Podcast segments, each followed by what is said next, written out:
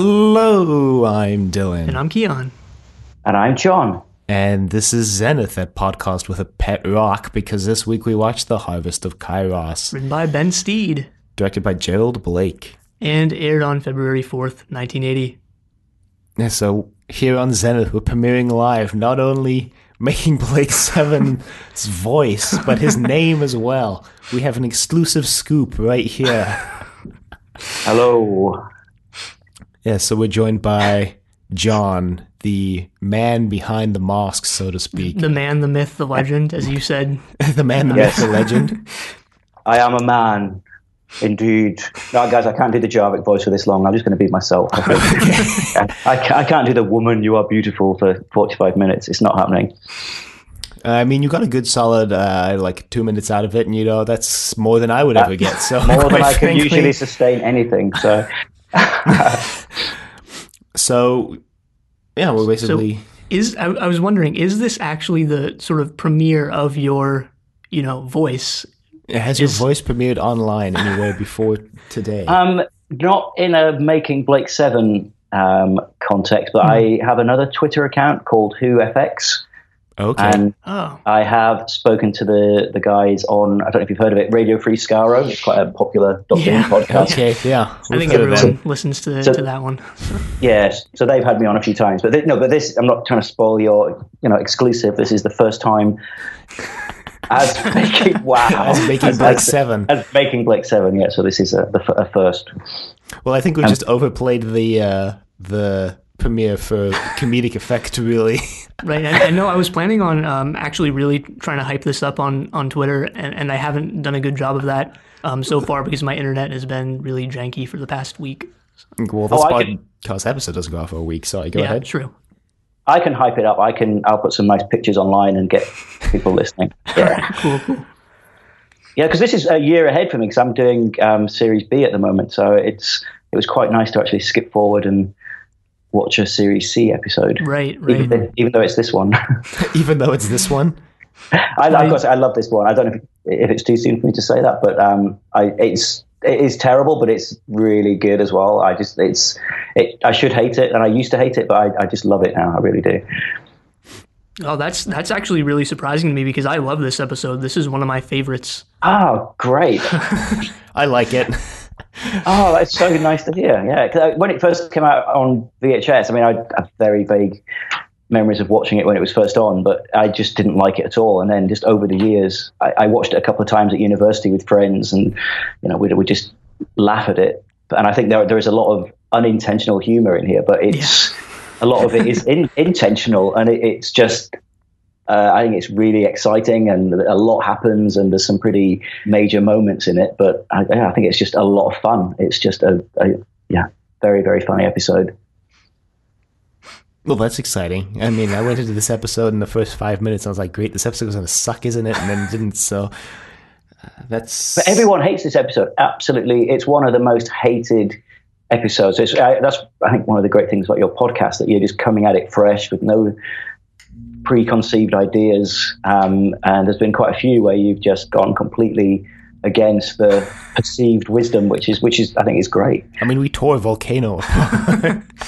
Yeah, yeah. Well, I was going to do that one with you, wasn't I? And that's, of course, I couldn't make it. But um, Right, I, I and- chose, that's just like a very middle of the road episode, Volcano, isn't it? It's just it, not a lot goes on. So I, I deliberately chose that initially as one for us to do together, just as a, a bit of a challenge, really. But Right, and that's that's what I was just about to ask. Actually, is did you choose you know volcano and then and then when that didn't sort of pan out, this one because they're sort of you know lukewarmly received episodes?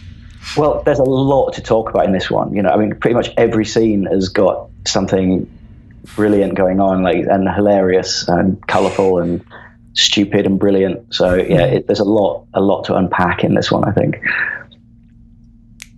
Well, so right off the bat, before we get into that, we should do our dumb little quiz questions that we started Right. doing two weeks ago.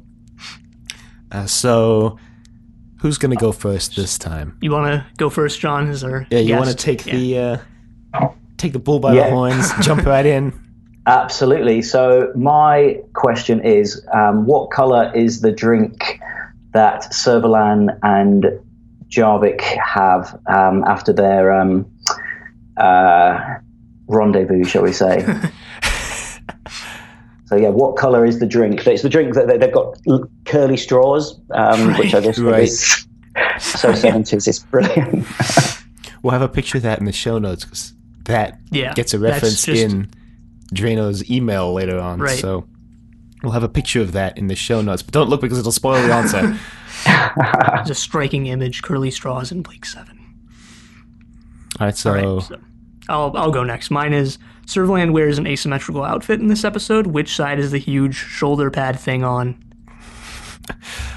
mine is slightly more complex. When the Liberator is leaving the planet at the start of the episode, which quadrant does it actually leave through?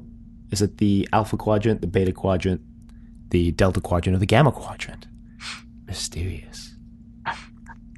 And that out of the way, now we can jump right into the plot of the episode featuring Avon and Cally being completely MIA for the first like five minutes. Right. How does this actually open? What's the initial? What's the first shot? I can't seem to remember. the first shot, the very first shot, is a really nice model of um, the Liberator in orbit of the planet. I don't think it gets a name. It's the planet where Avon finds the rock.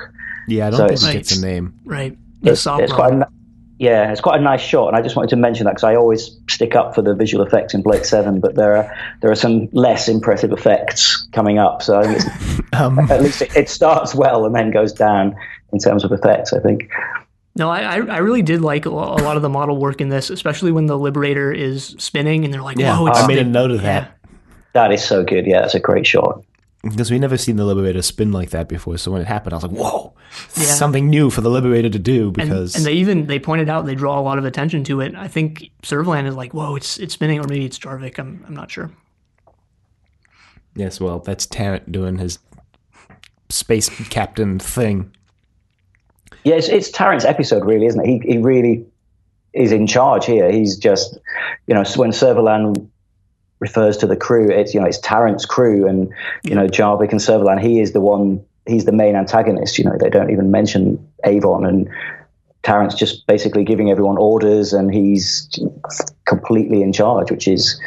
Uh, interesting. It's that part of the time in the season when they hadn't, I don't think, quite got the, the character dynamics sorted. So they were still working out the relationship between Tarrant um, and Avon and the others. But he's, I think this is possibly the most dominant he is. Uh, but that could be because it's Ben Steed writing and he likes um, male characters to be dominant. Oh yikes! Well, there were uh, you know a few at least good character moments for Dayna and Cally, A- Avon, Vila, maybe to a lesser extent, but. uh, Dayna mean- at the end was was fairly awesome. You know, she had a, a fight scene and she, she got some cool lines. Cally also with the the Sopron and, and everything. I mean, Avon just kicks it this whole episode. He just kicks back and relaxes, basically. I was gonna say, yeah, it's a Tarrant episode, but to me, it feels like the the plucky young second in command is trying how to sea legs for the first time, trying to run the crew, and, and the captain's just sitting in the background watching, like taking notes, like criticizing his every move, which is really what's happening in this episode. Is Avon's just criticizing Tarrant all the way, but not actually doing anything about it. Yeah, I I, Yeah. I loved Avon in this episode. He's great. He's, he's basically comic relief, isn't he? But he, I think you're right. He just lets Tarrant. He gives him enough rope to hang himself. But it's Avon who actually comes in at just uh, at several key points in the episode and saves the day. And he just does it so casually. And Paul Darrow actually hated this script. Um, he, he hated the way Avon was written, but I think just the way he plays it, even though he's Avon is so out of character in some ways, he just because it's Paul Darrow, he manages to make it seem quintessentially Avon in everything he does. And he's, I just love it when he's playing with the rock and it explodes, and he's just like, "Oh, sorry." It's great. I mean, there's so many just great casual Avon moments in this episode, including the final scene, which I just was thought was the best scene of this entire episode. But we're not quite there yet. I think what happens is uh, the Liberator gets attacked before they leave this planet, and Servalan's in her like, I, I guess, new space command, which is way dingier and and and and more dilapidated than the previous space command. Well, did you notice that? Uh, yeah, it's, it's basically the same set. You know, she's had a, she got a new spaceship in um, Volcano that looked looked a bit like a shark flying through space, and they've used the same set um, Right. to represent the inside of Space Command, so it's a bit, it's a little bit confusing, really. But they do refer to it as Space Command, so it is still supposed to be the same place that we saw in the first two series. So it is a bit confusing, that I think. Hmm. Yeah, I don't know if I picked up on that. Did you? No, I didn't recognize Yeah. it was the same set, and frankly, I rarely ever recognize that things are the same set on the show. Oh, they do a pretty good job of actually disguising it, in my opinion. That's just me watching it with my Making Blake Seven head on. You know, I just can't help but notice these things that probably no one else would ever notice. But Well, Servalan's just trying the usual brute force attack on the Liberator, and And It's it's not really working. She's she's getting pretty you know mad and and uh, then she learns that there's dissent in her uh, in ranks. the ranks, Yeah. in the construction crew. Right. Her I forget what um, this guy's name is, but sort of her her um and I don't I don't know what he is actually either now that, that I bring it up. Second in command. He's called Dastor. Yeah, he's just some old fogey who's just hanging around. Uh, now Travis is gone. That you'll find that Servalan basically has different hangers on in each episode. There's never a, um, a, anyone who recurs in more than one episode. So. Right. I mean, Yeah, I he's just a, a note in this. I was like, "Is Jarvik the new Travis?" But then Jarvik just eats it at the end of the episode. So I guess the answer to that question is no. And we said the same thing about Mori as well in Volcano. and Volcano. then Mori ate it at the end of that episode too. I don't think Jarvik's really dead. I think he was just stunned. I think just as the credits came in, I think he woke up maybe a second later and women help me. the love of a good woman would have probably brought him around, I think. yeah, well, I mean, Dayna's not touching that with a ten foot pole, and I doubt Cally's going to go anywhere near that either. So she's going to have to die on the Liberator, unloved and alone. Oh. But yeah, the Dastor is like, yo, some dude down in the construction ranks is like, any fool could take the Liberator with three ships. And she's like, who's this idiot? Bring him up here. Let's talk with him. And they bring up Jarvik, and he's, uh, well, he's he's quite a character, shall we say. What did you think of him? Did you like him? He's kind of so comically over the top. I think you have to like him. Yeah. I, I think the guy playing the part, his name's um, Andrew Burt, and he was not hugely famous, but he was quite a big name for Blake Seven. I think he he used to be the lead actor in a, a soap opera we've got over here called Emmerdale Farm. I don't know if you've heard of that, but I've it's still heard of going. it. Have I you ever watched heard it? it's still going today, and he was like the first star, and he recently left that, and um, he'd been in loads of other things as well. So he was he is definitely the big guest star of the episode, and I, I think he kind of plays against the lines in a way because he. I think it's almost like the actor knows how ridiculous it is, and he he just plays it in this really larger than life uh, kind of way. But it's because of him that the episode is quite reviled in by most fans because um, he's just seen as incredibly sexist. Um, Yeah, and I can he see is. that. yeah. He, he is completely Yeah. no. You know, if you couldn't show this episode today, with it's just beyond spoof, really. But I and that, to be honest, it's never really bothered me that much. But I can definitely see why people have a problem with it. But if you just think the character is ridiculous, if you if you just bear that in mind, it actually makes the whole episode very amusing. I think. Uh, But I think people have concerns about Ben Steed and his his views because I don't want to spoil anything that's coming up, but he does two more episodes after this one, and they're they're all about the battle of the sexes and women never come out well. Let's just put it that way. So that is, I think, why people think this episode stinks a little bit. Yeah, I, I, I can definitely see that in, in this episode at least. You know, I don't know what's coming up, but in this episode at least, you can there, there's definitely like a misogyny to that character. Um, but he's also like a villain, right? He's well, maybe not so much at the end with his you know the, his quote unquote redemption with Tarrant being like he was more than just a, a thug or whatever. But he's also like you know the antagonist of the episode. And it it didn't really it didn't I, I, I sort of feel the same way. It didn't necessarily bother me too much. I mean, it didn't turn me off to the episode, but while I was watching it, I was like, uh, Ben, what, what, what have you written here, Ben? Because, like, it, it, it, I feel like they take it so far that they, like, Servalan goes completely out of character at some point Yeah. because at this point, Jarvik, like, kisses her wildly. Kind of almost reminded me of Sean Connery in basically any Bond movie. Well, I was actually I was confused about this moment because I didn't I couldn't tell whether Jarvik was you know the one initiating that or whether it was Servalan or I didn't know it was going it was Jarvik it turns out. Yeah, Jarvik kind of just grabs her. Yeah, I, It I was, but then, yeah. but le- later on, though, she says there is that small matter of the degrading act you subjected me to in the control room earlier. I would like you to do it again. Right. So that that's a brilliant line, and it, it does make it like like Servalan is in control. So that the first time he grabs her, you think, oh, God, he's her power is diminished. But she, it just turns out she really fancies him, and she's she wants a piece of the action. And throughout the episode, she's got his his life in her hand. You know, she is still in charge. Um, okay, she gets thrown around a little bit. I, I should, I better be careful what I say here. But um, but this this is a whole a, a new performance really from Jacqueline Pearce as Servalan. You know, this is Servalan has never seemed quite so sexual, and it's a really interesting performance. And I don't know if you guys know this, and Jacqueline Pearce has spoken very openly about this. So I'm not talking out of turn, but between the second series and the third series, she had this mad love affair. She went to America and she met a guy there, and although she had been men in her life before and she'd been married, basically she had a sexual awakening.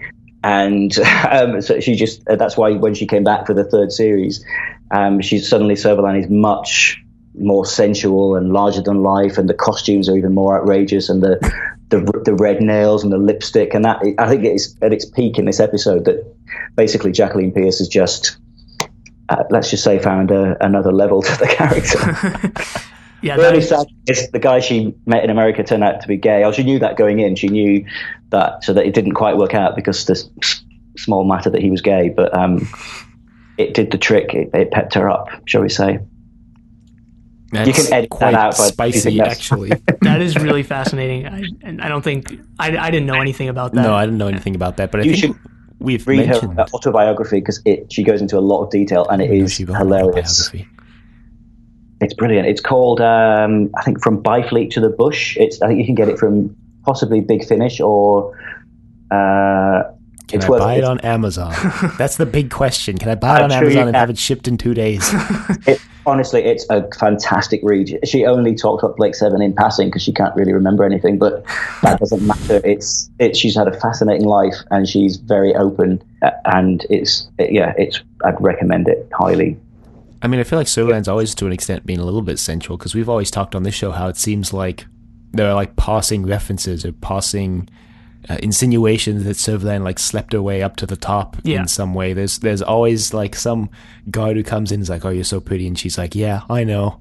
You Well, know? she's always been very tactile, hasn't she? Like I think in the very first episode, is it Ray, the young guy who comes in, and there's a clear implication that there's been some kind of relationship there, but it's always been subtle and light. Whereas here, she's basically, and if you think about what she's like with Avon in Aftermath as well, she's much more um, forward, shall we Right. say? Yeah, I- who- I mean, who this one- kisses Servalan this week. This one does. It, it features. Uh, I mean, by what I guess are 1980 standards, like you know, an explicit sort of sex scene, right? I mean, it's nothing's ever shown, but you know, that's what it what that scene is. So yeah, there's no non-verbal. doubt that you know they haven't just had a clinch; they've on Yeah. more than one occasion as well. They basically can't wait to get out of that control room and into Servalan's quarters. Basically, you know.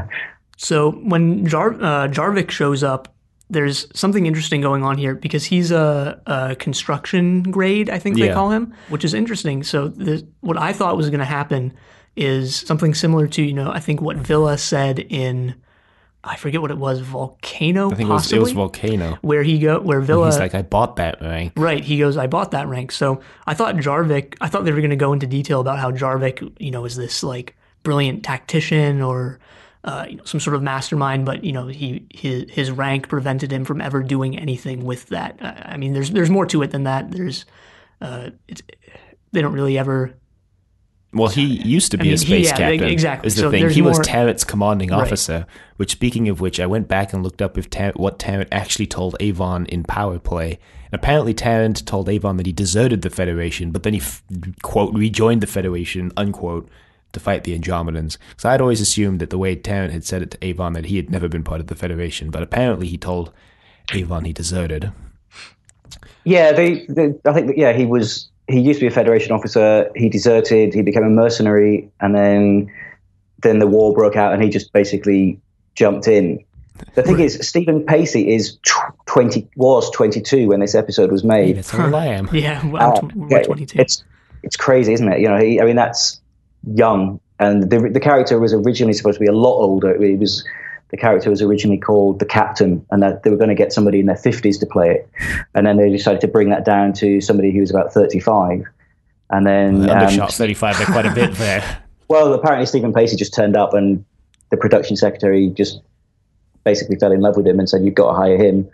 Um, and I think he's great in this episode. I think he, you can believe that he's older than 22. Uh, and he, I think he is written as quite an arrogant character, but I think Stephen Pacey nicely underplays it. So Tarrant doesn't seem too cocky. Well, Well, there, there's there's sort of a foil t- uh, type situation between you know him and Avon. At least uh, it, it, that's that's sort of played up in this episode, right? He's a bit over the top in this episode, and, and Avon is more downplayed than really he ever has been. right. Well, that's because once again, it's a it's a Dell episode, Yeah, basically. Yeah, this is the last time Tarrant is really seen as the as being in charge. And uh, last last week he was a bit bossy too, wasn't he? He was trying to. There's a bit of a vying for top dog spot between him and Avon. But from here on in, I mean, no spoilers, but it levels off, and Avon is without any doubt the in charge, basically. Probably because everybody on the Liberator crew watched Tarrant's performance in this story and were like, "Well, let's let's not do that And- and- anymore." Yeah, I mean, Doesn't do great, does he? Bless him. and plus, I'm sure the next time there's a Chris Boucher script, you know, it's gonna be all Avon all day. No, I don't know. Well, so The Jarvik is like, well, here, so here's my plan. I just need three ships, and I can just, I can just capture the Liberator. And Servalan's like, Servalan apparently just buys into this be- because she, I guess she's just so out of options at this point. She's like, yeah, wanna, whatever. You got three of the most advanced ships in my entire fleet. Well, at, this point, I think her, her ego is is hurting a little bit. She's like she she doesn't want to admit that this is even a possibility, so she just goes, oh, "Okay, here here are these ships. Go do your thing," and thinks that he's going to massively fail.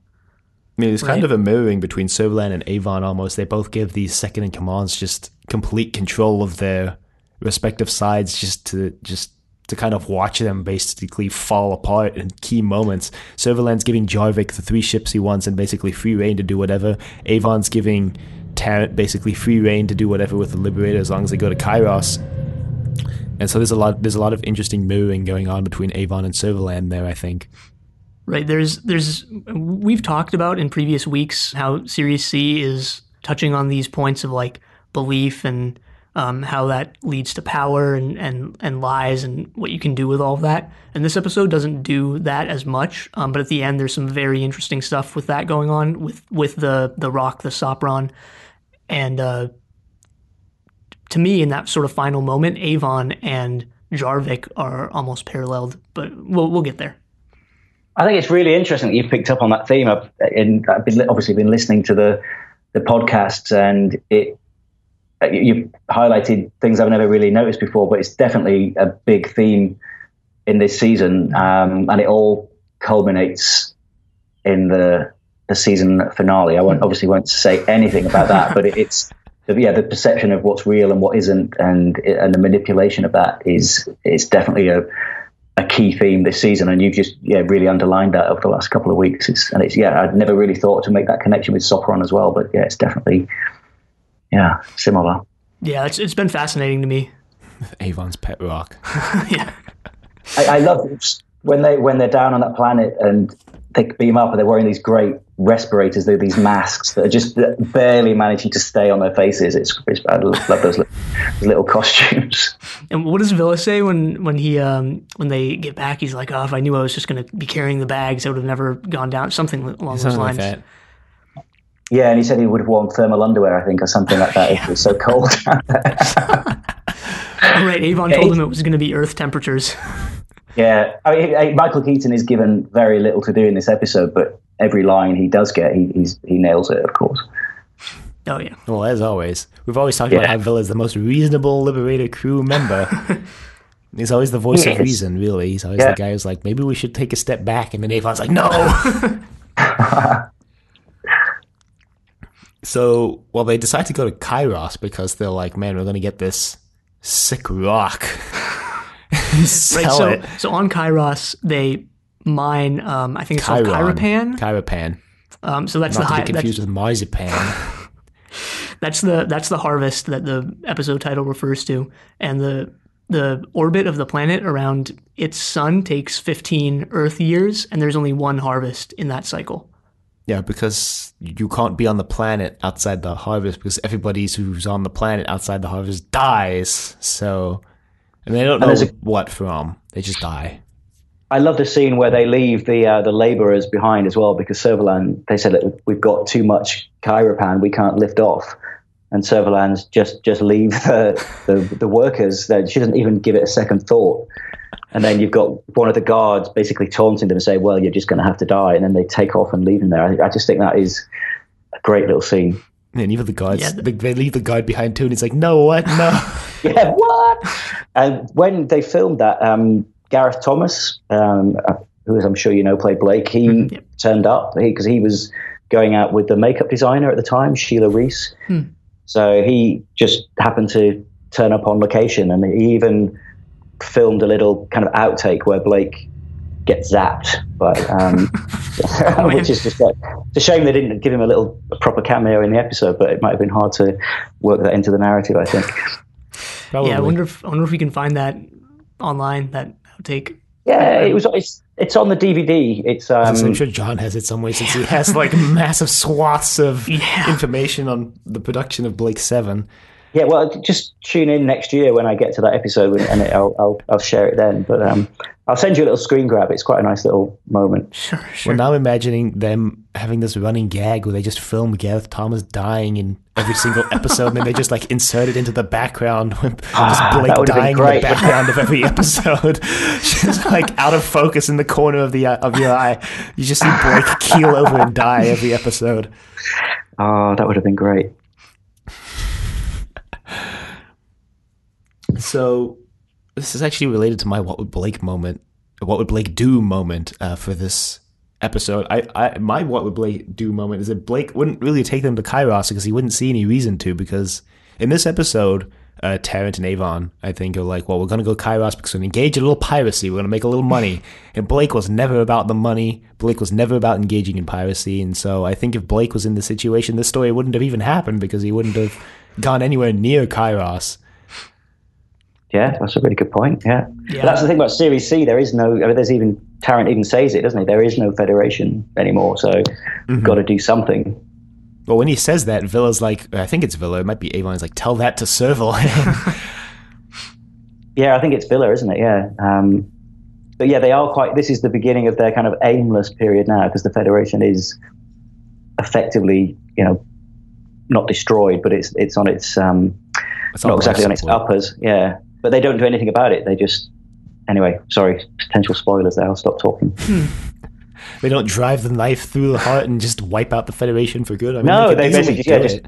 They just just a bit gun down piracy and and it's done. Yeah, I think if, Yeah. if Blake were still around, you know, he would see that the Federation or, or what Servalan is- has sort of rounded up, I guess you could say, is so like like you said on life support that they could if they went for it as, as As hard as they did last season. yeah exactly they could just wipe them out. I quite like the fact that they don't because um, you know Avon's in charge. It you know although they all followed Blake initially, they are criminals, and and it, in this season, they, now Blake's gone. They could easily have just said, "Well, we must follow in his footsteps," but they didn't. They just they're just a bunch of people who are sticking together for survival, and they just you know what are we going to do this week? You know, what are we going to how are we going to make more money? And I think that's quite nice that they there is no crusade against the Federation. They're just a bunch of self-interested criminals flying about the galaxy in a right. fantastic spaceship. I think that's actually quite quite nice. Well, there is this interesting inversion actually from Series A and B, because in uh, uh, Series B especially, because in Series B, Servalan's just like, oh, Blake's just a thorn on our side. He can't really do anything. He hasn't done anything major. And then there's this interesting like swap almost, where Series C, the Federation is so just completely decimated that at this point it's actually the, the Federation that's the thorn in the Liberator crew's side the Federation kind of just pokes and prods the Liberator like every couple of weeks, and then the Liberator just kind of shrugs it off. I mean, this week is the closest they've ever gotten to actually succeeding, but a lot of that is just down point. to Jarvik just being a complete lucky bastard, really. But that's the great thing about this episode, isn't it? It's the closest Servalan has ever come. You know, it's the first time we see her on the Liberator.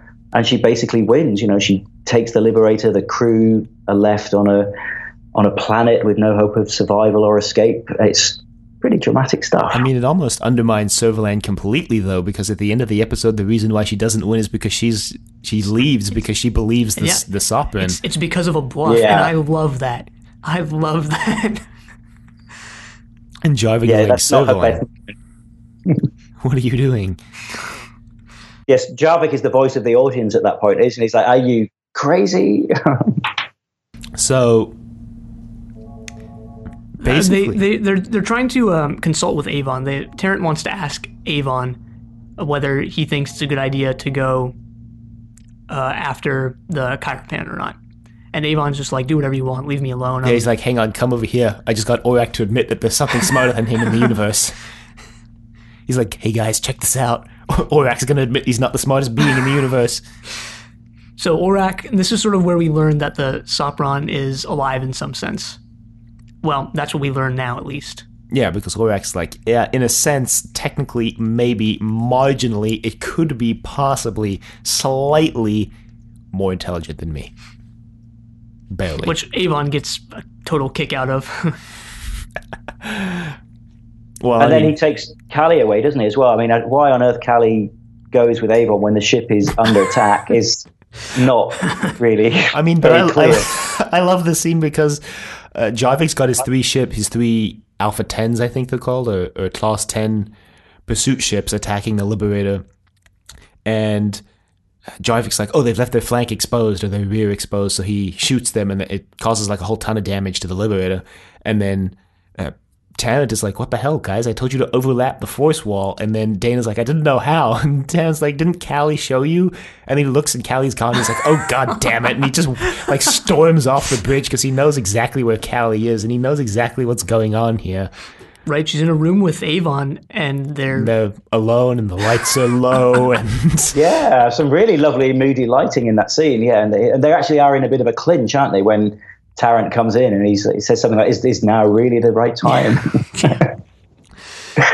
But Cally sees her parents. She she she I, I guess has some sort of psychic. She contacts the Sopron psychically or something Yeah, like she tries to contact the Sopron because Avon's like, well, it's alive. And she's like, no, it's not. I, I'm not getting anything, but I'm seeing my parents. but she says she says it's thinking, and Yeah. and uh, she's very freaked out by it. And Cally that- spends a lot of time this series being freaked out by various different things, and it's only you've only just seen the beginning of this. Basically, this is Jan Chappell now. Bless her, she just gets to be freaked out every episode by rocks or aliens or Rocks. voices or yeah, anything, spiders, uh, just you name it. She's just constantly freaked out. Well, that was that was, um, like it was quite good actually in Shadow when she was scared and and you know off doing her own thing um, because you know of her psychic abilities. You know, um, th- there's there's like almost a horror vibe to that, right? She's this supernatural person. She has supernatural abilities, and when she's scared, that's that's a at least to me that's sort of a warning sign. Like this, she's scared of something with power, right? Oh, you just wait in a couple of weeks' time. I, I'm, I'm going to say no more. I keep dropping all these really unsubtle hints. Just dropping Yeah. these hints. little breadcrumbs we're going to pick up on in a couple of weeks. Um, I, mean, I think Jan Chappell, she's one of my favourite actresses in, in the series. I, I I love Cally, but she's pretty poorly served generally. I mean, you're right, in Shadow, she's fantastic and she gets some good stuff to do, but generally speaking, although it's, she's, it's slightly better in Series C, I think she does at least get the central role in a couple of episodes. But, um, but she does spend a lot of time kind of staring into space um, and getting possessed and what have you.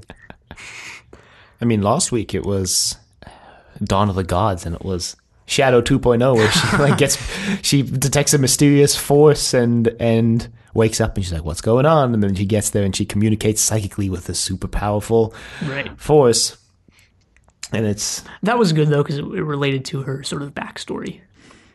yeah. I mean, it worked in the end. Yeah. But when it started, it was like, "Is this just Shadow again?"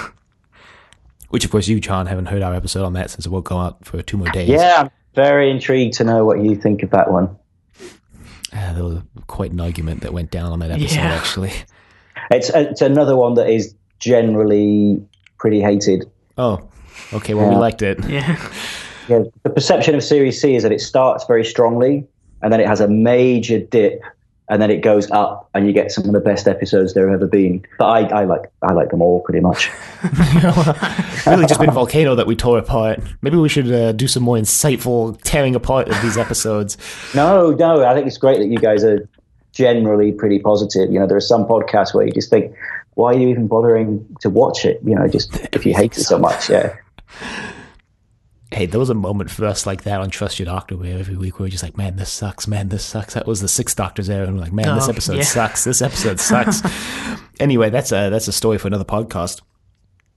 Well, um, Col- Colin Baker, you never know when he's going to pop up, do you? Man, I really hope he pops up in Blake Seven at some point. I mean, I, I already know. So Oh, yeah. Unfortunately, I've spoiled. I think a lot more than Dylan. Not everything, but I think more than Dylan has. I mean, I've spoiled some pretty major things. We both know how the the entire show ends. yeah. I'm quite cross with you guys. You know, uh, you, you've been dropping hints recently that you've been spoiled. I mean, it's, you started off so fresh and not knowing anything, and but uh, it's so hard, isn't it? To Yeah. It's really spoilers? hard. I actually had Yeah. the end of the show spoiled for me at the start of the show because I was looking for things. Uh, I was looking for things about Blake Seven that we could use as a name for this podcast, and I read an article that was like Blake Seven is best if you know the ending, so the ending before you start. So here's how it ends, and I'm like, what? What? But you haven't actually seen it, have you? You haven't actually No. seen. Yeah. Okay. no. Good. Plus, plus, I don't know if I really agree with that. That it's better. Well, I mean, that's something we can talk about when we get there. yeah. to Blake. So what happens is these three pursuit ships that Jarvik's got just blow up, and he's like, "Man, I really made that look convincing." And Servalan's like, "Yeah, I believed it. Those ships are destroyed." And Jarvik's like, "Yeah, they are. Really convincing, huh?" It was- just one, wasn't it? They they defeat, they blow up one, and then the other two. No, they blow up all something? three. Hmm. Okay. Yeah, all three are destroyed. Yeah. Okay. They destroy the first one by firing through the force wall, and then Vila and Dayna are really happy, and Tarrant comes in and is like, "Yes, but I was saving that trick for when I could get two of them in one blast." And Vila's like, "Oh, oops." Hmm. But then I love only that two of moment them. when um, Vila and Dayna have a little hug because they're so pleased with themselves. I mean, Vila's just, just Vila, I'm sure, was really pleased with that hug, considering in Volcano he's been quote not noticing unquote Dayna all the time. yeah. So Tarrant then that's when he does the spin maneuver. I'll try spinning. That's a good trick. He's showing off at this point, isn't he? a little bit. He is. He's quite. Yeah. He, he gives Vila a cheeky little wink, and then he does that. You know, kind of blowing a kiss in, in into the air as well. He's. Yeah, he's quite full of himself at this point. But it works. so he can walk the walk and he can talk the talk. So Yeah. In that awful tracksuit that he's wearing. Oh yeah, that was the first note I had for this episode. WTF is Tarrant wearing? Well, this is the first episode with costumes designed by a guy called Nicky Rocker. Okay. Um, and he was quite a flamboyant character, and he used to design dresses for Shirley Bassey. Okay. um, That's a name I and- recognize. So he, he yeah, he basically just a big, big flamboyant costume designer. The cast, his name was Nicky Rocker, and the cast used to call him Rocky Knickers. Um, and he, yeah, he had a reputation. I mean, the, the costumes in this are relatively uh, tame compared to some of the stuff that comes later, but but some of the costumes are terrible. I think Cally and Dayna look great, but the Oh, Dayna male looks costumes. fantastic. Like that shade Yeah. of blue she's wearing is just gorgeous, really. There's there's a I mean her cleavage is like very exposed, and I'm Also sure true. I'm sure Simon Josette Simon wasn't a fan of that based on what she said about her you know experience on Blake Seven. well, believe it or not, this was her favorite costume. Hmm. I believe him interview because she it, I mean it's it's a brilliant costume. Yeah. And, and let's face it, Josette Sam could look great in a bin bag, couldn't she? Yeah, she could, She could. great, whatever she's wearing. So, um, but yeah, in an interview back in the early 80s, she said that was her favorite outfit. Yeah, that's interesting. Whether or not she feels the same way now, we should maybe ask her. Send her an email. Hey, hey, yeah, I'm sure she'd, she'd get back to me. Yeah, it's making Blake, Blake 7 here, Josette. Making Blake Seven premier Twitter feed for Blake Seven Yeah. behind the scenes information. She used to be on Twitter, but she's not anymore. I think it might be because I kept Bummer. tagging her photographs. Uh, we might send her an email. We tried to get, we sent Sally Knyvette an email. We got no response. We were like the famous Blake Seven podcast, Zenith. Actually, no, we didn't sell ourselves that hard. she she's rejected my advances as well. As um, I just don't think she's on Twitter that often. I think she's got an account, but she doesn't. Oh, Yeah. Right. yeah. So we also sent a I message tried- to Stephen Greif. We also got no response Yeah. from that. Yeah, he's he's quite a bit more active. He's he's joined in some of the stuff I do on Twitter just occasionally. He's quite seems quite keen to relive old memories, but yeah, it's quite hard to get hold of the actors. It's mm-hmm. sometimes you're better off with the the writers and the directors and the effects guys. They're usually a bit more open to talking about it. Right. Right. Right. I think you should uh, turn your Twitter feed into a book, frankly. I think it would be a definitive account of what's going on on Blake 7. I've been thinking about this for a couple of weeks, actually, actually, and I keep meaning to suggest it to you, but I think you should compile it all into like a book of some sort. I think I'd like to do something with it because at the end maybe. Um, there, I think there is another book in the the works by somebody else at the moment. Um, I don't know if you know Miwk Publishing. I think that's how you pronounce it, M I W K. And they've been talking about doing quite a detailed production guide. So I think I'll wait and see what they do. Um, Yeah, that's fair. Hmm. But we've almost got an unwritten agreement that if, the, if they'll do the book, and I'll just keep doing what I what I do. But I'd like to do something with it. It just seems because it's, it's taken quite a hmm. long time, so it'd be nice to have something at the end of it. I would buy it, your book. Yeah. So The problem I. is, of course, copyright is is a, it's it, once you, once you get into publishing something, it, it's it's quite tricky. Whereas on Twitter, because it's so ephemeral, I think mm-hmm. you can get away with more. I Right. the minute you start making money out of something and um, yeah, putting something in print, it's a bit dodgier. But we'll have to see. We'll have to see. Anyway, Back to the episode. They beam Oh, down yeah. to go steal some Kairopan, and well, they do that, but well, then it turns out there's well, so they they beam, beam, onto down uh, onto the to transport. the ship. transport ship. And can we just talk about these yellow boxes? these yellow human-shaped, human-sized boxes. You know, it's just maybe think to look inside. Just a yeah. No, no, no, no. We're we're not going to check out these suspicious uh, boxes over here. We're just going to let them go. with eye slits in them. Well, now Well, they here- get here- attacked. here's my here's my question, and this I don't think the episode ever actually answers this. Were the guards that they run into placed there by Jarvik to sort of yeah, to, that was my to, understanding of yeah it. to to throw them off guard, right? To Yeah. o- otherwise they might have checked the boxes. Yeah, that's a great moment. I think they even addressed that, don't they, in the episode? But it, it does throw to light the fact he's willing to sacrifice what eight people, whereas before he was saying he only used mutoids on the ships, whereas he seems quite happy to throw away the lives of six, eight people. Right, there's there's this running thing in this episode where Jarvik constantly says that you know he respects life and he isn't as willing as Servalan is to trust in computers, and he's like very humanist in a way. Yeah, men, men deserve to die like men. Right, and then, and again, like the, there is a misogyny to that sort of humanism as well. Absolutely. But it does give us the great moment where Avon just comes in and kills them all. In This, this is one of the best Avon moments. Is they're all surrounded by the guards, and then Avon just comes in and guns them all down. And he just goes, "It was a distinct possibility, Tarrant." Yeah, He holds his gun And- like a six shooter as he always does. Ah, yes, that does Avon hold it like a six-shooter segment. I love that segment. Yeah, he does, doesn't he? Yeah. And Stephen Pacey's face when Avon comes in as well. He's just like, "Yeah, I messed up." Just the way Paul Darrow delivers that line about it being a distinct possibility, like he's just so disgusted with how Tarrant didn't even consider this. We also completely skipped over uh, Avon's other scathing burn when Tarrant leaves uh, with Cally when he's like, "I was under the impression that this was the most powerful ship in the galaxy, and you were the most accomplished space captain in the galaxy, or something like that." And then right after he leaves, he says, "Or so I'm told," which I think it- is just brilliant. Av- Avon Yeah, was brilliant. great in this. He's so good. Paul Darrow is just great in everything, but he's he nails it in this. Yeah, he does, especially with a script that he apparently didn't like. Probably because Chris Boucher wasn't giving him all these Yeah. inc- incisive moments in the I- episode. I think Chris Boucher might have had a couple of weeks holiday when this was going through because it there were just certain things that don't quite add up with other episodes. So it, it does feel like maybe he was busy working on his own script or something. It just it could have had a bit more of his eye on it. I think just in terms of continuity and um, a few bits here and there, but it's still great. Now, I've noticed in this episode, and this is actually something I've been meaning to bring up for a while now, but you know, in this episode, Servalan actually goes on to Liberator for I think the first time, and Yep. Re- really, Jacqueline Pearce is the only one who calls Avon Avon, right? Everyone else calls him Avon. I guess.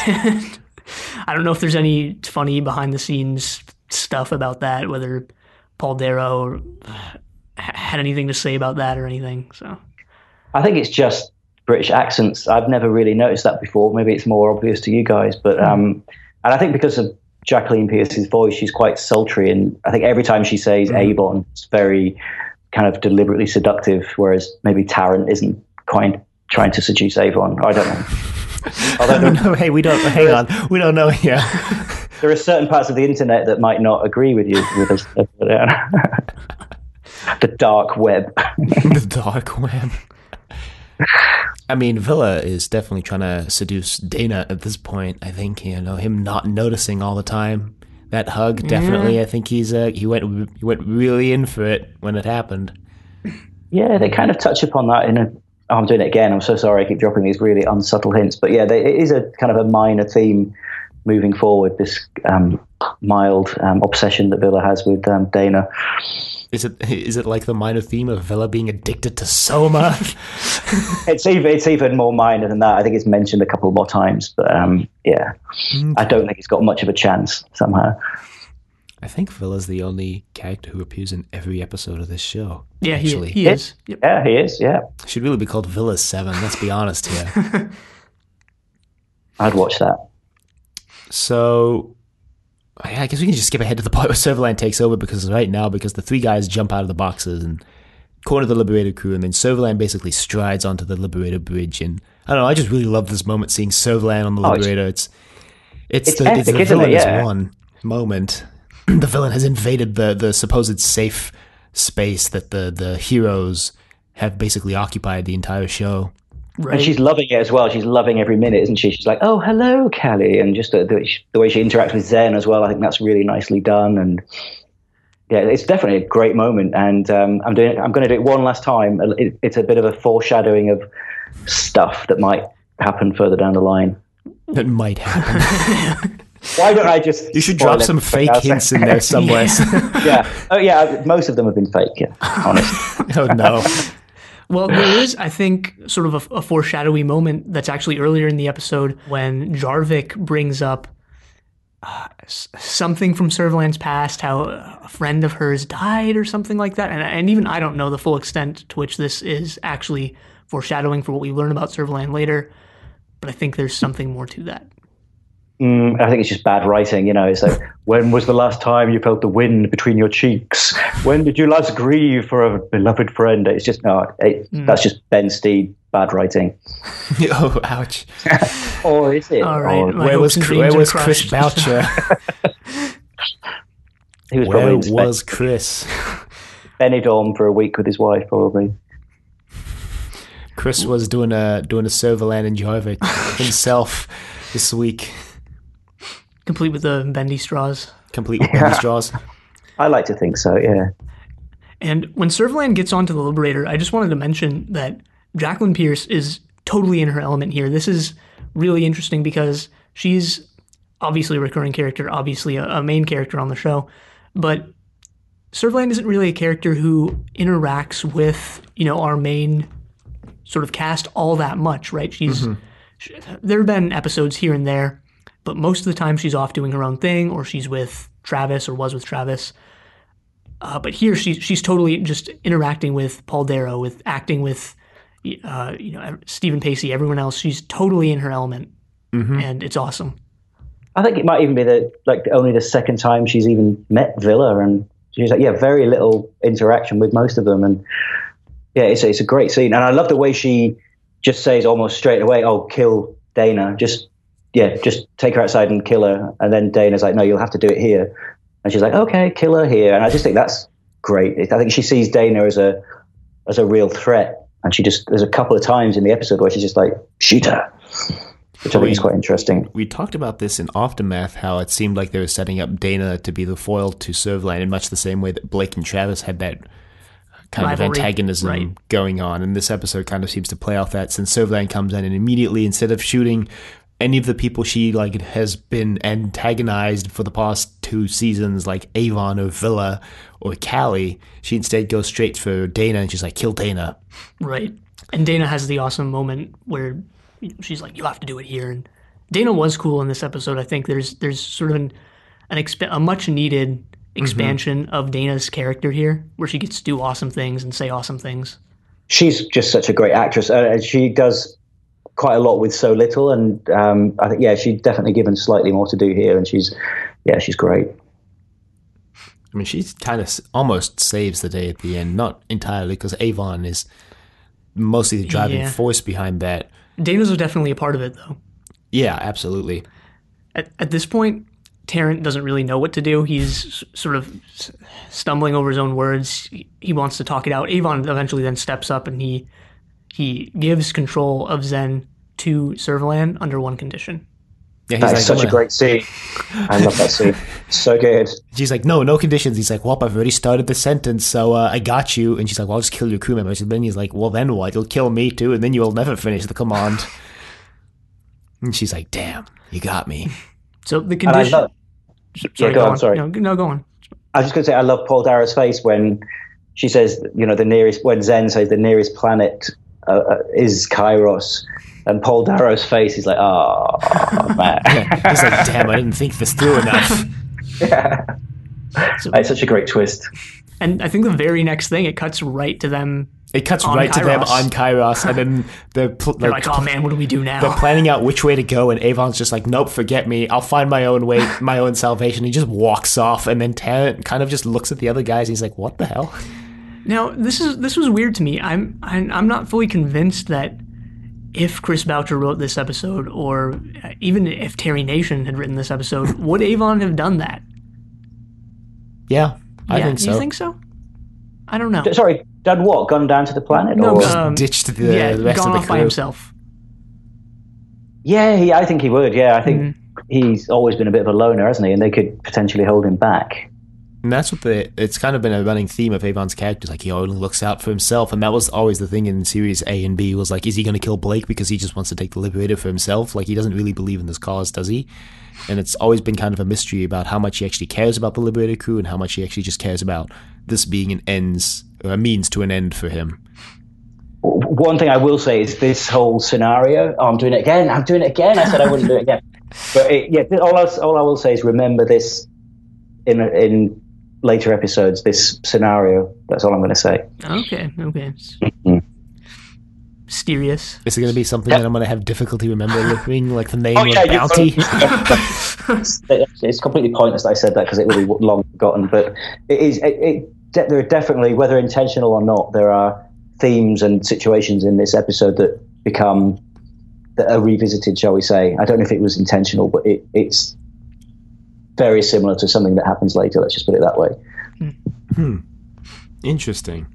Mm. Hmm. Mm. Every time we have a guest on this show, they drop a whole bunch of subtle hints to things we haven't seen yet. and I hate it when people do that. I'm listening and I'm like, why is he doing that? Why is he trying to spoil it for guys? And yet here I am. No, I, I, It was- act- I actually think these hints have, have been sort of vague enough and Yeah. actually good. Like I'm I'm pretty interested.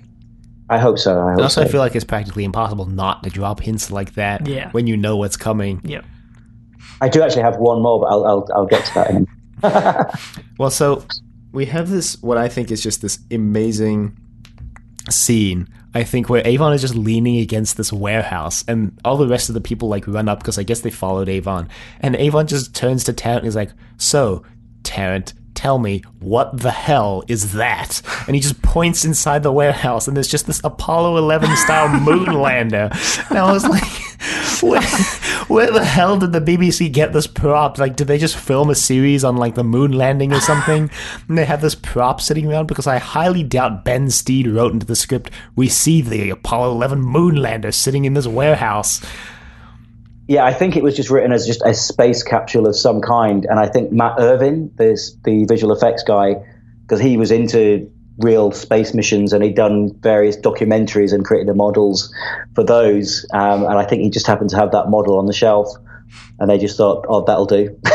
Well, it, it looks really cool, and you know, I was thinking, you know, huh, maybe BBC like a- helped Kubrick stage the landing. No, no, I'm just kidding. I mean, it looks like a brilliant recreation of the of the actual lander, but when it appeared, I w- it was just like so out of place in the Blake Seven universe. I think, And it- I and it just to them- out laughing. it is out of place to them too. They're they they talk about it uh, as if it's ancient technology, right? So, They do, yeah. Like I say, it's a uh, yeah pre-space age something or other or something like that. Yeah. and this is jumping ahead just a little bit, but there's something they completely just blow past with this lander is that when they take off, there's a roof above them that they do.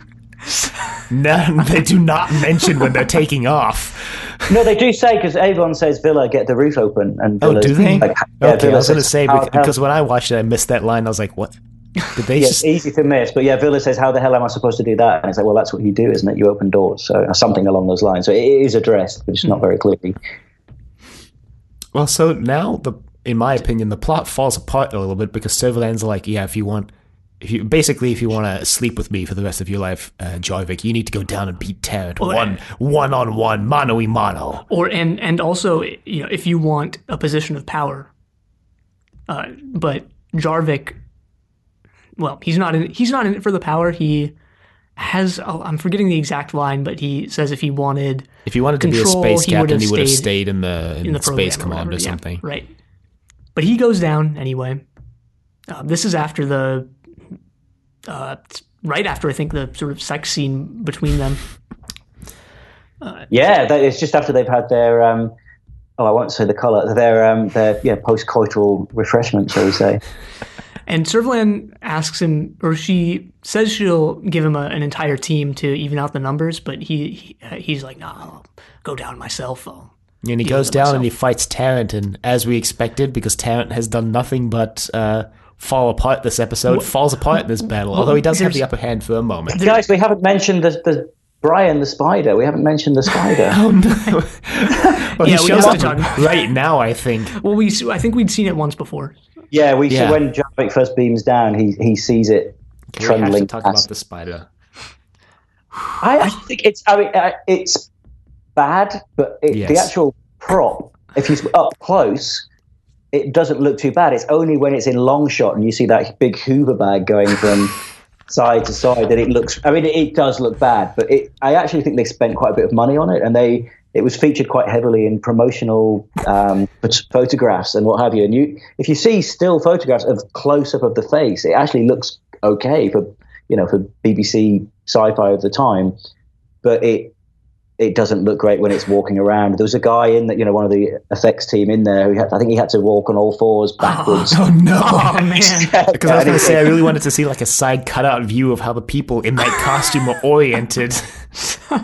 It wasn't just one. It was one guy, right? Just just one. It's just one guy. Yeah, it wasn't like a pantomime horse. It's just one guy. But there's there's some great outtakes of. Him just collapsing, and he couldn't obviously couldn't get up again. But um, when they were on location and um, they unveiled his prop, Jan Chappell basically said, "Ah, I can't do this anymore. I, they're, they're just taking the, the piss out of us now. Sorry for my language, but they're just this is just too much." And again, not wanting to spoil things, um, it. It, I, it, it made her very unhappy to be in the Was series. this And- spider what led to? no, I, no, I don't think it was just the spider. I think it was the episode in general. Not, I think a lot of the cast weren't happy with it. And then doing the location filming, this being unveiled, it was the final straw for Jan Chappell. I'm I think that's imagining they pull up this trailer and they're playing this fanfare and there's this smoke and lights and they're like lowering down the back of the trailer and they're like, get ready to meet the spider. And then the, the lights come up and it's just, it's this just sitting in the trailer. And then Jan Chappell just walks away. She's like, I'm done. I'm done. and you can actually even see. I mean, her acting on location. She, she just she's Oh, not yeah. engaged at all. You know, there's a bit Yeah, where I 100% Dayna's the noticed that. crap out of Jarvik, and she's just in the background like, oh, whatever. Yeah, uh-huh. I saw this. She's just literally standing there, like as Dayna's beating up She's getting- Jarvik, yeah. and and then Jarvik gets on top of Dayna, and Cally just kind of stands there and looks at them like completely unenthused. Yep. I think it would have been great if the female crew members had just really definitively kicked One. his ass. I think that would have been redeemed some of the more sexist elements, and they kind of do that. I think Dayna was getting the upper hand, um, but it would have been nice if Cally had joined in as well and actually, you know, become a bit more kick-ass like when she first start when when she was first in the series. But I just think the motivation and the writing wasn't there. In fact, I'm surprised she's not just leaning against the wall having a cigarette. You know, well, that scene was being filmed because Drinking she's, some Yeah. soma. It, it is. A, yeah, it is she's just, she's checked out by that stage. Bless her. She she don't get me wrong. She she gets re-energized um, in the coming episodes, but I think she, it was a low point for her. I think.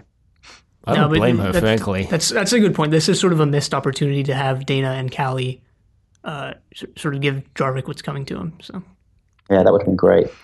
but um, there's this scene also that um, I, th- I think we sort of glossed over, which they're sitting, I think, in the the ship that they find, and Vila and Dayna, I want to say, are sleeping, or maybe it's Cally. Uh, Yeah. A- and Avon is still sort of tinkering with the around with the Sopron. Sopron. and Tarrant comes in and he, he basically he he dismisses the the Sopron as he has. It's like you're still playing with that damn rock. And and Avon's like, well, it's alive. It and he sort of explains some of its ecology, almost how it's from the dark side of its planet, and that's why it looks and behaves like it does. And Tarrant just dismisses it outright. And this is how, like, sort of in the rhetoric of this episode, you know that Tarrant is not going to beat Jarvik, right? Because Jarvik and Avon both in this episode um, are characters, and I don't know how true this is of Avon in other episodes, but in this episode at least, both of them are characters who respect life. They uh, don't put their full trust, at least, in computers. A- Avon does that in, you know, we'll see, as we'll see in a few minutes. But they both have like this strange, strange, almost like respect for life that Tarrant just doesn't have. But I don't even think Avon beats Jarvik. Avon doesn't Nobody beat- beats well, Jarvik. Jarvik just dies by sheer dumb unluckiness, Well, really. But there's also, uh, you know, this other sort of parallel between them is that they can both. Jarvik is the one who sees through this ruse later on, mm-hmm. And Avon is the one who also he gets what the Sopron is, and he respects it. hmm So I definitely see the sort of you know, parallels there. But but as, but right, as soon as both from like the uh, perspective of like what this story is, the rhetoric of the story, and just from the perspective of like Jarvik is you know has like a foot on him and he can probably like beat the hell out of him. You know that Tarrant's not going to win going into this fight. Do, do you ever see where um, Jarvik throws the knife um, at Tarrant's feet as well? hmm When, when they um, when they first shot that, the, the knife actually went into Stephen Pacey's foot, but fortunately, it only went into the boot. But it, it, Wow. it embedded itself firmly in the boot, and it I think it might have like broken the flesh slightly, but um, I think that was yeah a bit of a a moment for the for the crew. For Stephen Pacey being like, I didn't think I was going to lose my foot from the show. And that the outfit he's wearing as well. There's a um, quite a famous scene where where they, they, I think they hear Dayna crying out for help, and they all exit the hangar. Uh, just the the outfit Stephen Pacey's wearing. Let's just say it's quite revealing. Um, if I don't know if you want to feel compelled to go back and, and replay that scene, but it is it's interesting. Let's just put it that way. Well, it wouldn't be the first time. I mean, Servalan wasn't wearing a bra in this episode again. I think she's just discarded all her bras at this point. well, Jarvik also not at this point in the episode, but when he was first introduced, had that shirt that was uh, basically open down to the waist. Super deep V neck.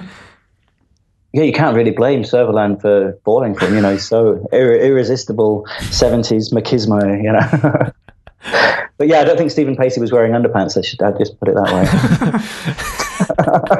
oh no! Oh no! I'm lowering the tone. Delete that bit. er- Erase that. Well, so basically, Jarvik teleports up to the Liberator because On top of Dayna. Brian the Spider starts approaching again. And right. He, Dayna gets teleported up as well because she didn't take her teleporter bracelet off because she was like, if you're going to take my bracelet off, you got to come get it from me. Another awesome moment for Dayna. And then they get up to the ship, and Servalan's like, I asked you to bring me all the bracelets. And he's like, Yeah, I didn't. And Servalan's like, I can't help but notice one of them is still attached to a person. That's a great line, isn't it? Yeah, there's a body attached to this one. I love that. Yeah, that's so good. and then uh, basically Servalan orders Zen to just carpet bomb the planet, destroy what remains of the Liberator crew. And then Avon's like, Tarrant, you've got like five seconds to get the ship off the ground. Well, this is interesting to me because this isn't something we've really ever seen, I think, on Blake 7, is the idea that you can just bomb or shoot planets from space. They obviously they've had that capability but they've never actually, I think, used it really. They've mentioned it before, though. And I remember them mentioning it before. And now I'm trying to remember what episode it was in. Well, I guess they had Space um, Space City in Shadow, didn't they, Callie? Yeah, that's what I was going to say. I think it was in Shadow. Where they were Oh, like, oh, we could bomb the Right. planet. And they're like, no, no, we can't do that. we got to beam down. Right. And they don't they Um, actually they threaten Yeah, and they uh, what's his name space. in Shadow? Yeah, Well, Space City. So it's definitely been established before. We don't see any special effects for the the surface bolt, as, as Zen calls it, No. In flying down to the planet, probably because they realized they needed that budget of a Brian the Spider. but that's fine. I, I really actually like how that scene is done, and this is something we've we actually recently talked about on our Doctor Who Doctor Who podcast, Trust Your Doctor, is that uh, a lot of shows and Blake Seven included, and I think UFO actually does this as well, can make scenes of you know crew members just sitting in bridges at battle stations or whatever really interesting, even if there's no special effects or mm-hmm. cool lasers or anything like that. So. Yeah. No, I agree with that. But so then Avon comes.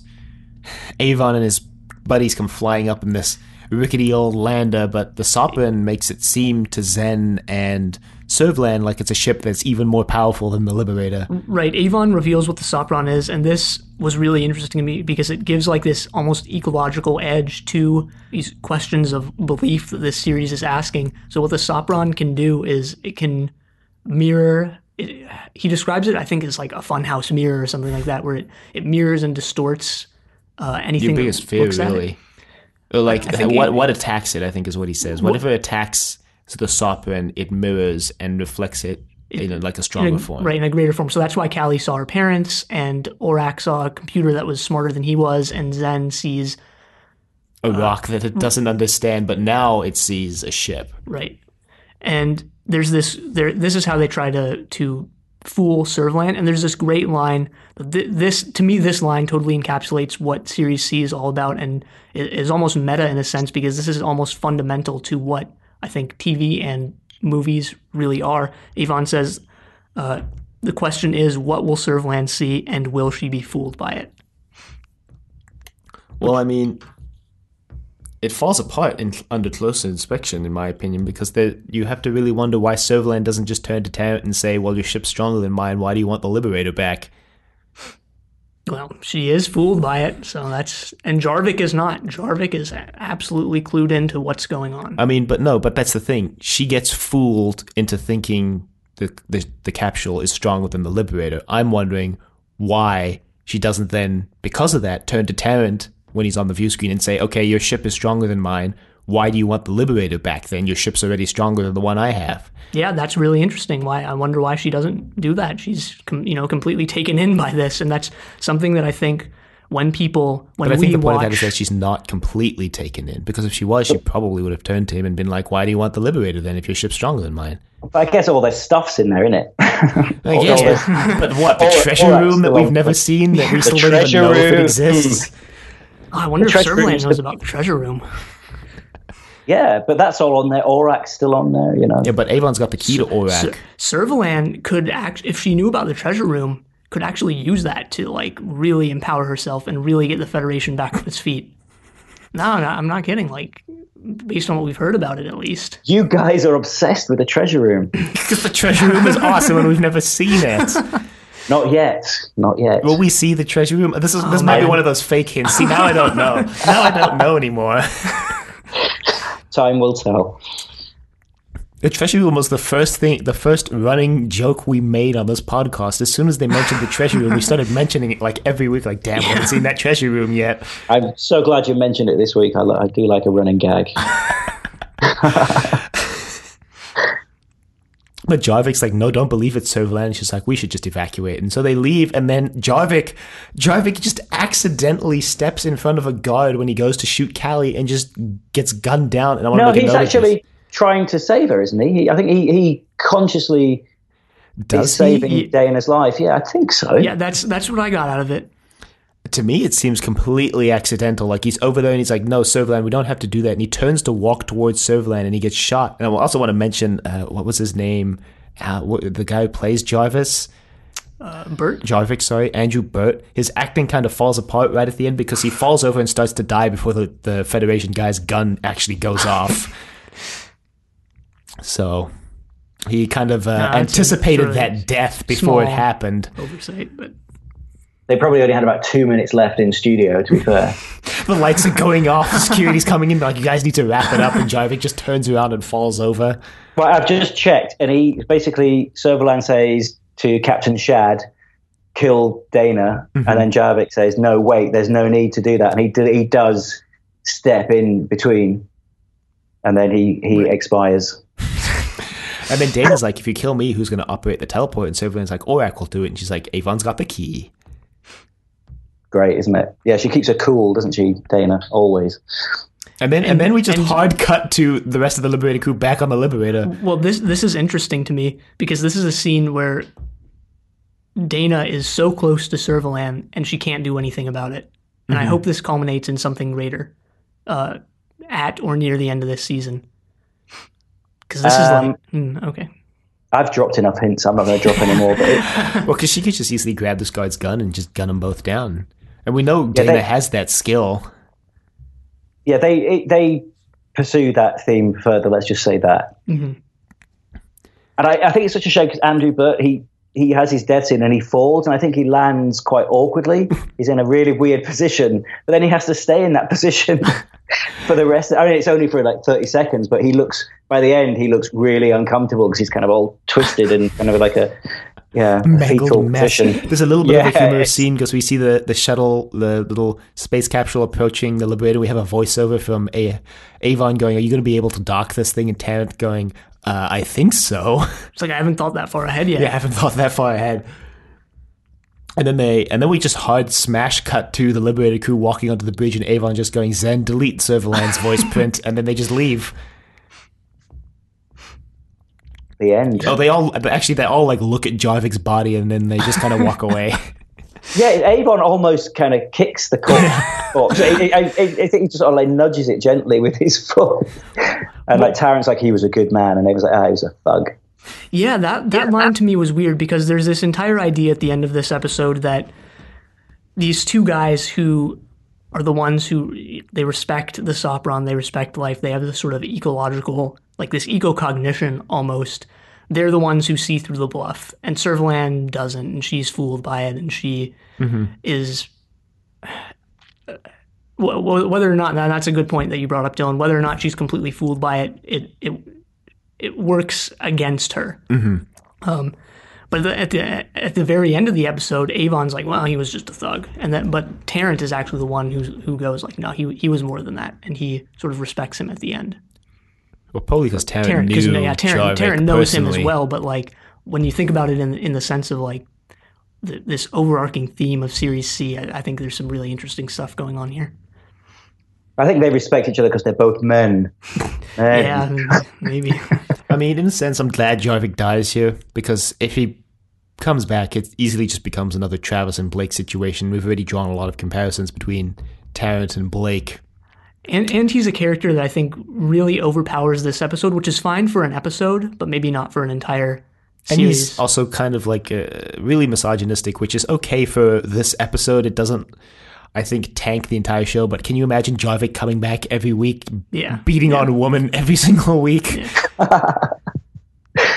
Yeah, I think one one episode is enough. He's amazing, Yeah. but yeah, I'm kind of glad he dies at the end. he, he I mean, I, I feel like Jarvik works in the same way that Brian Blessed as cult leader works in Cygnus Alpha. Cygnus Alpha. Like he's just so over the top that you you can't even possibly believe that this is a real person, and you just kind of just have to go with it. Like Brian Blessed as the cult leader was just so completely over the top. It was like, is this even a real person? Well, that one's interesting because yes, that is a real person, and that is Brian Blessed. He's just playing himself. Now, John, you said this is the first episode you remember sort of seeing. Um, Mm-hmm. What do you think? What was your sort of experience like Yeah. with with that? Well, I Went mean, to I'm, a I'm, lifelong love, obviously. I guess. I'm old, but I'm not that old. I only have very vague um, recollection of Blake Seven from its first broadcast. Like I, I remember the last series reasonably well, but I don't. I was only I was very very young, but I, I really got into Blake Seven when the the series first came out on VHS. So that would have been, I guess, in the early 90s. No, earlier than that, late 80s. That's when I really got into Blake Seven um, and just just loved it from from then on. But I do I do have very vague recollections of watching this episode. And I think I mentioned earlier in my my in my recollection, I thought Jarvik was Blake. Which, um, which is interesting, and he kind of looks like him when he in his second outfit. He, you, I can maybe see Right. why I thought that, but um, but yeah, when I first saw this episode when it came out on VHS, I just I didn't like it at all. I feel like you must have been very confused later on when you realized Blake was supposed to be a good guy. I mean, it's uh, it's. I mean, we're talking very slight recollections. There are just certain minute moments in the episode when I think when I first saw it on VHS, I thought, oh, actually, I remember um, watching this when I was really little. But uh, yeah, as I say, when I first saw it properly, um, I didn't like it, but I've just grown to love it over the years, and it. Um, I'm really glad you guys seem to to like it as well because it took me years to really grow to love the episode, and it it's like anything. If you the more you watch it, the the rough edges become smoother, um, and you can laugh at the bits that are terrible. But it the episode is laughing with you. I think I think it's it's just very high spirited, and it, every scene is just is funny and full of just great characters, and it it really moves along. You know, it's a good piece of solid family TV entertainment. You know, it's not it's not meant to be dissected like geeks like me forty years later, but um, it. I think yeah, it's, it's just solidly entertaining, and I think that's what I love about Blake Seven. It wasn't just for the likes of us; it was it was massively popular back in the day. You know, it, it had amazing viewing figures. It was up against uh, Coronation Street, which is a, another big soap opera over here. You know, it's, it's Coronation Street. Doctor Who was up against Coronation Street uh, for the last three years of its life, and that's partly what killed it off. Blake Seven more than held its own. It was getting like 10 million viewers. Um, at prime time, it was a it was a, a big popular success. Um, and yeah, this I think this is just a, a really great example of that. And I'm really glad you guys like it. I thought you were going to be um, losing the will to live. Um, No, we've watched some pretty bad television for our podcast. We watched some pretty bad movies for our podcast, and trust me, this is nowhere even near any of this. Some of the stuff we've watched. Never ending but the series, the series is about to. It, the quality is going to take a, a big step up in the in the coming weeks, uh, and it will dip again, obviously. But there are some really good episodes coming up, and you're you're going to enjoy them. But then you probably that's watch them. Awesome. But you never know; you might hate them. It's true. We might hate them. yeah, we, we've liked some. We we've gone against the sort of established fan wisdom before, so uh, who knows? I, I don't know. But why is it established fan wisdom?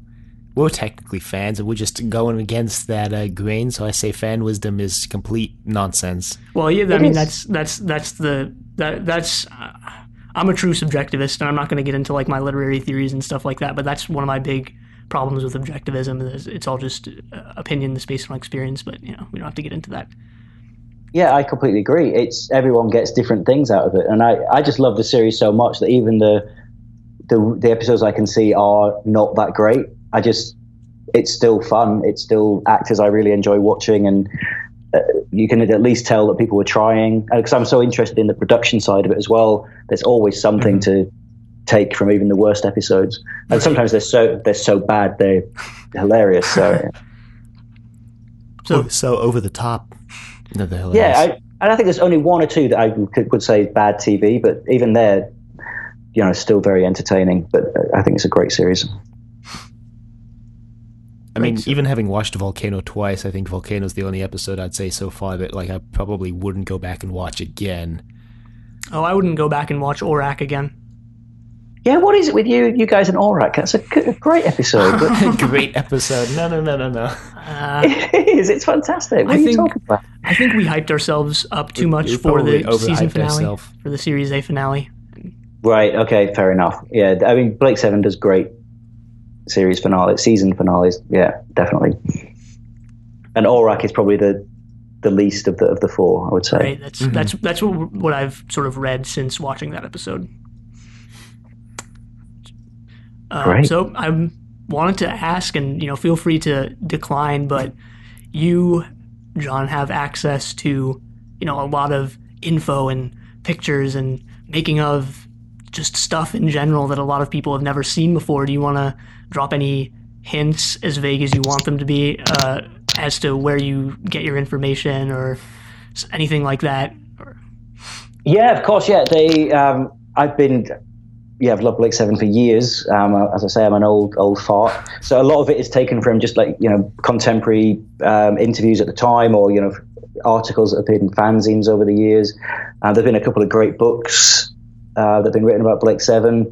Um, I used to do a, a, a, printed fanzine many, many years ago. I interviewed quite a few people, but and that also made uh, made a few connections there. Um, and there's been a couple of people who prefer to remain nameless who've been really helpful in terms of getting hold of the original scripts.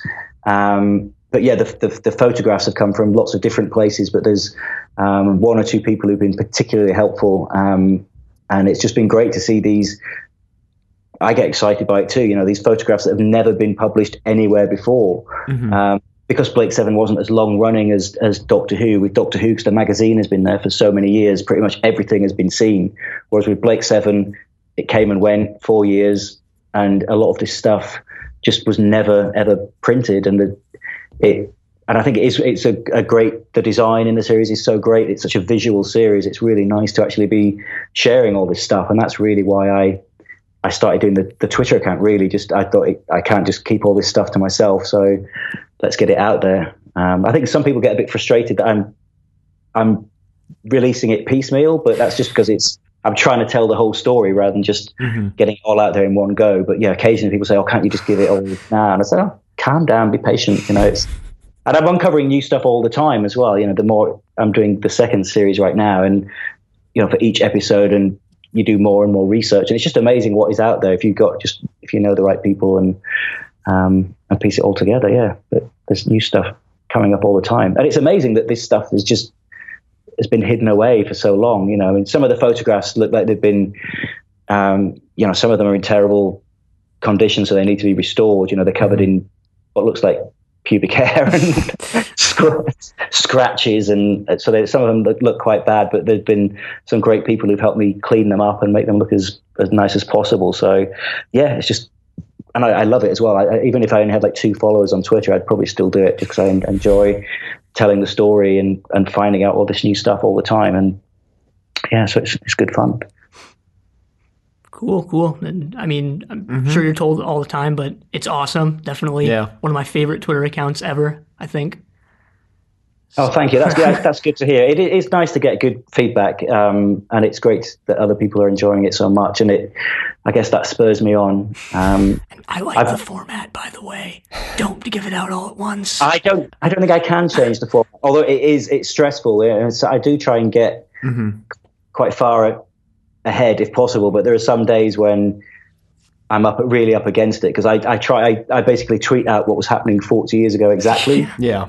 So it, yeah, sometimes like they, you know they might have been filming three episodes in one day, and I'm like, ah, I've got to write about this, and um, you know I've got a full time job, and I, I, like to think I've got a bit of a life as well. So it it it can be quite time consuming, but I'm doing okay. I'm, I'm at the moment I'm quite far ahead of the game, so I've been the gap between seasons allows you to do a bit more planning and research and but um, it always catches up. It's a bit like when they were making the series and the further they were getting into the series it, they were only a couple of weeks ahead of the episodes actually being shown. So mm-hmm. I, I, it feels like I'm almost not under the same kind of stress but I can certainly sympathize they must have gone through yeah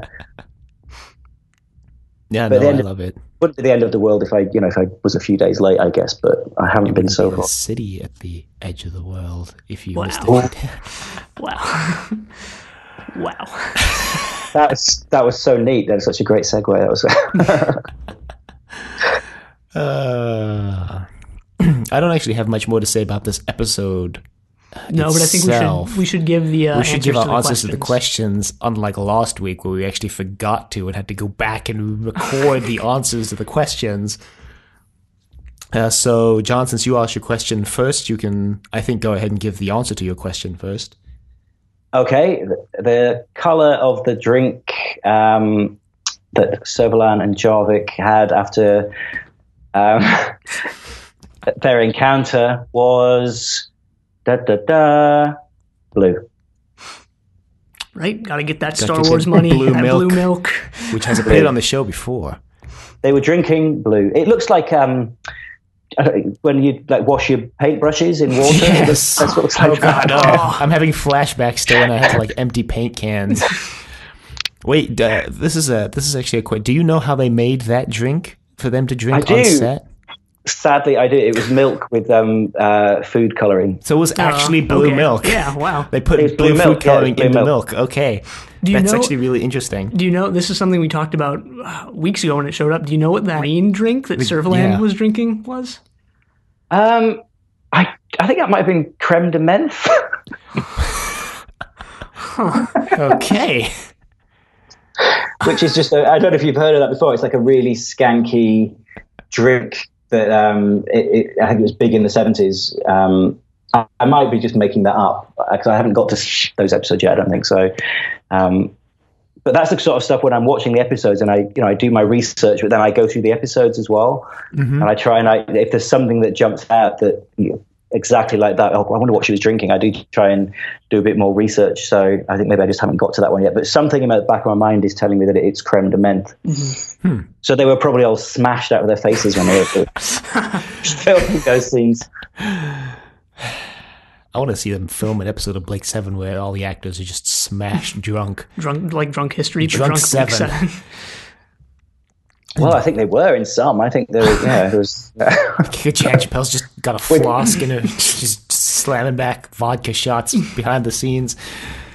Well, there was one. Uh, uh, sorry, I'm going completely off subject, but um, in when they were making Killer, um, Gareth Thomas and I think Ronald Lacey, the who was playing the the head of the Q base that they were on, they didn't think they would be needed again because there was loads of scenes that Paul Darrow and Michael Keating had to get through. Um, and Gareth Thomas just said to Ronald Lacey, "Look, then they're never going to get all that done. We'll just go to the bar." So they went to the bar and got absolutely, you know, they had I don't know how many drinks, and then they got the call from the studio saying, "No, Paul Darrow and Michael Keating are done. You're, you're on." You're, so they had, and you can actually tell in the episode, Gareth Thomas is kind of slurring his words slightly. And and it's because Paul Darrow had said to Michael Keating, "Come on, we've got to do this. Let's race through this, just so we can um, screw Gareth over." Basically, Wow. That's something I feel like I would do. Let's race through this so we can get them back. Ah, that's a good I story. think, that's. I think it's a very Paul Darrow story Yeah, as is. well, based on what I've heard, uh, you know, about him behind the scenes. well, I know this because I, I, I'm researching that whole.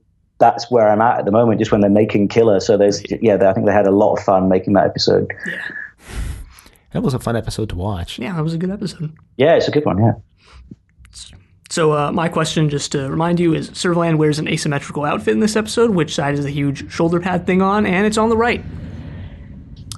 And then my question was uh, when the Liberator leaves the planet at the start of the episode, when it's being attacked by the Federation, what quadrant does it leave through? Alpha, Beta, Delta, or Gamma? And the answer was the Delta quadrant, although it's kind of a fake out because Servalan thinks they're going to go through the Alpha quadrant because that's what the computers are saying, but then they actually go through the Delta quadrant. Right. It would have been great if they'd seen like the uh, Starship Voyager, like The Voyager just flies by in the background, like, hey! Weren't they in the Delta Quadrant? I think they were. I don't know. yeah, Not- it was the Delta quadrant because the was, Gamma wasn't? Yeah. quadrant was Deep Space Nine. Yes. I'm not quite up on all the Star Trek stuff, so Yes, it was the Delta quadrant for Voyager. thought so. Yeah, so I guess that wraps up everything about this episode in particular, unless you have anything else you want to say, John. I'm spent. I'm spent? Harvest of Kairos, yeah, definitely. Like Jarvik after his encounter with Servalan, I'm, I'm spent. Okay, well, we do have one email then to respond to this week from our usual correspondent, Sergeant Drano. John will be joining us in responding to this email. So I'm going to go ahead and read out the email. Subject line The Harvest of Kairos. Hey guys, so the Harvest of Kairos. I bet you guys are really liking Tarrant now, right? Isn't he just the coolest, most awesome space captain ever? Even Servalan is afraid to attack him on account of he's such a great space captain. So much better than that boring old Blake character, am I right? And Avon just can't hold a candle to the awesome pillar of charisma that is Space Captain Tarrant, leader of the Liberator. I think Vila sums up Tarrant pretty well. Bit of a know-it-all, aren't you? Avon does it one better. I understand that this ship is the most powerful in the galaxy and that you are the most astute space warfare commander, or so you tell us often enough. Jarvik is great. I love the interplay between him and Servalan. Woman, you are beautiful. But first, there is the question of that degrading and primitive act to which I was subjected in the cold control room. I'd like you to do it again. Aw, yeah. Did you spot them celebrating their victory by slurping up some delicious blue milk with their silly straws? See attached. So, like I said, we're going to put that picture in the show notes. Too bad his ticket gets punched by accident. He would have been a cool recurring character. At least he was never really bested by the Liberator crew. Avon's pet rock subplot was enjoyable. Did you spot where they were going with it, or did the twist with the Moonlander surprise you? All in all, another great episode. In my opinion, 7 out of 7. Sergeant Drano, Station 7, the door. So we found another person who loved this episode in Sergeant Drano who gave it a 7 out of 7. Yeah.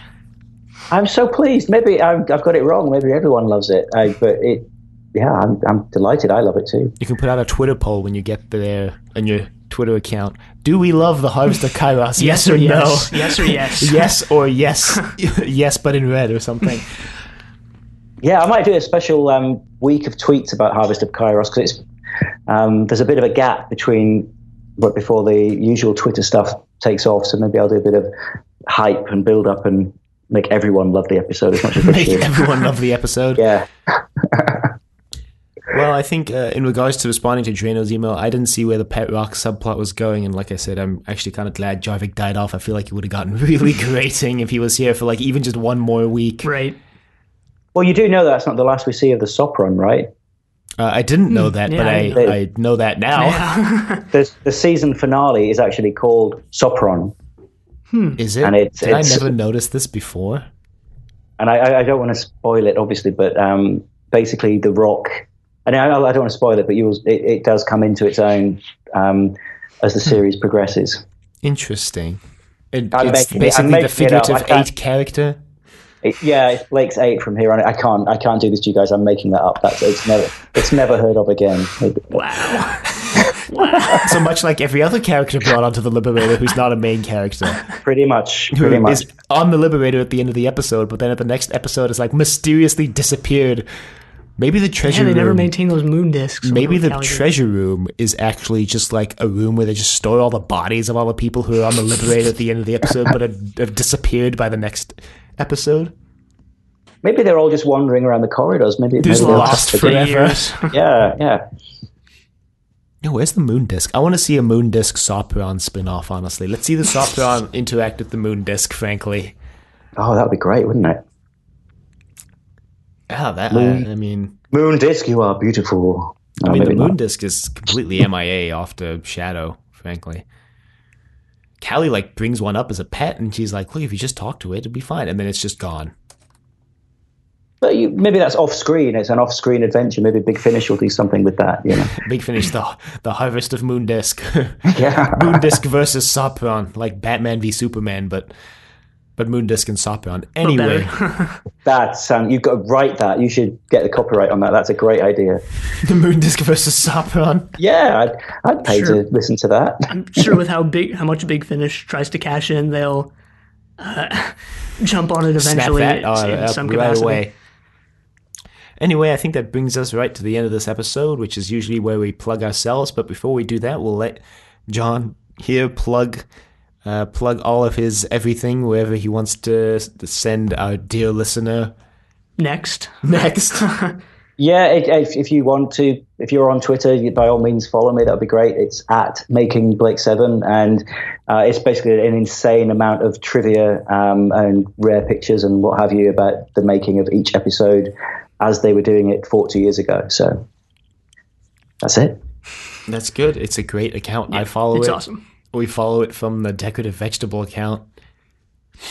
And that account is how this very informative episode was set up. So thank you for coming on the show, John, actually. No, we I- I really loved it. appreciate it. Thank you so much.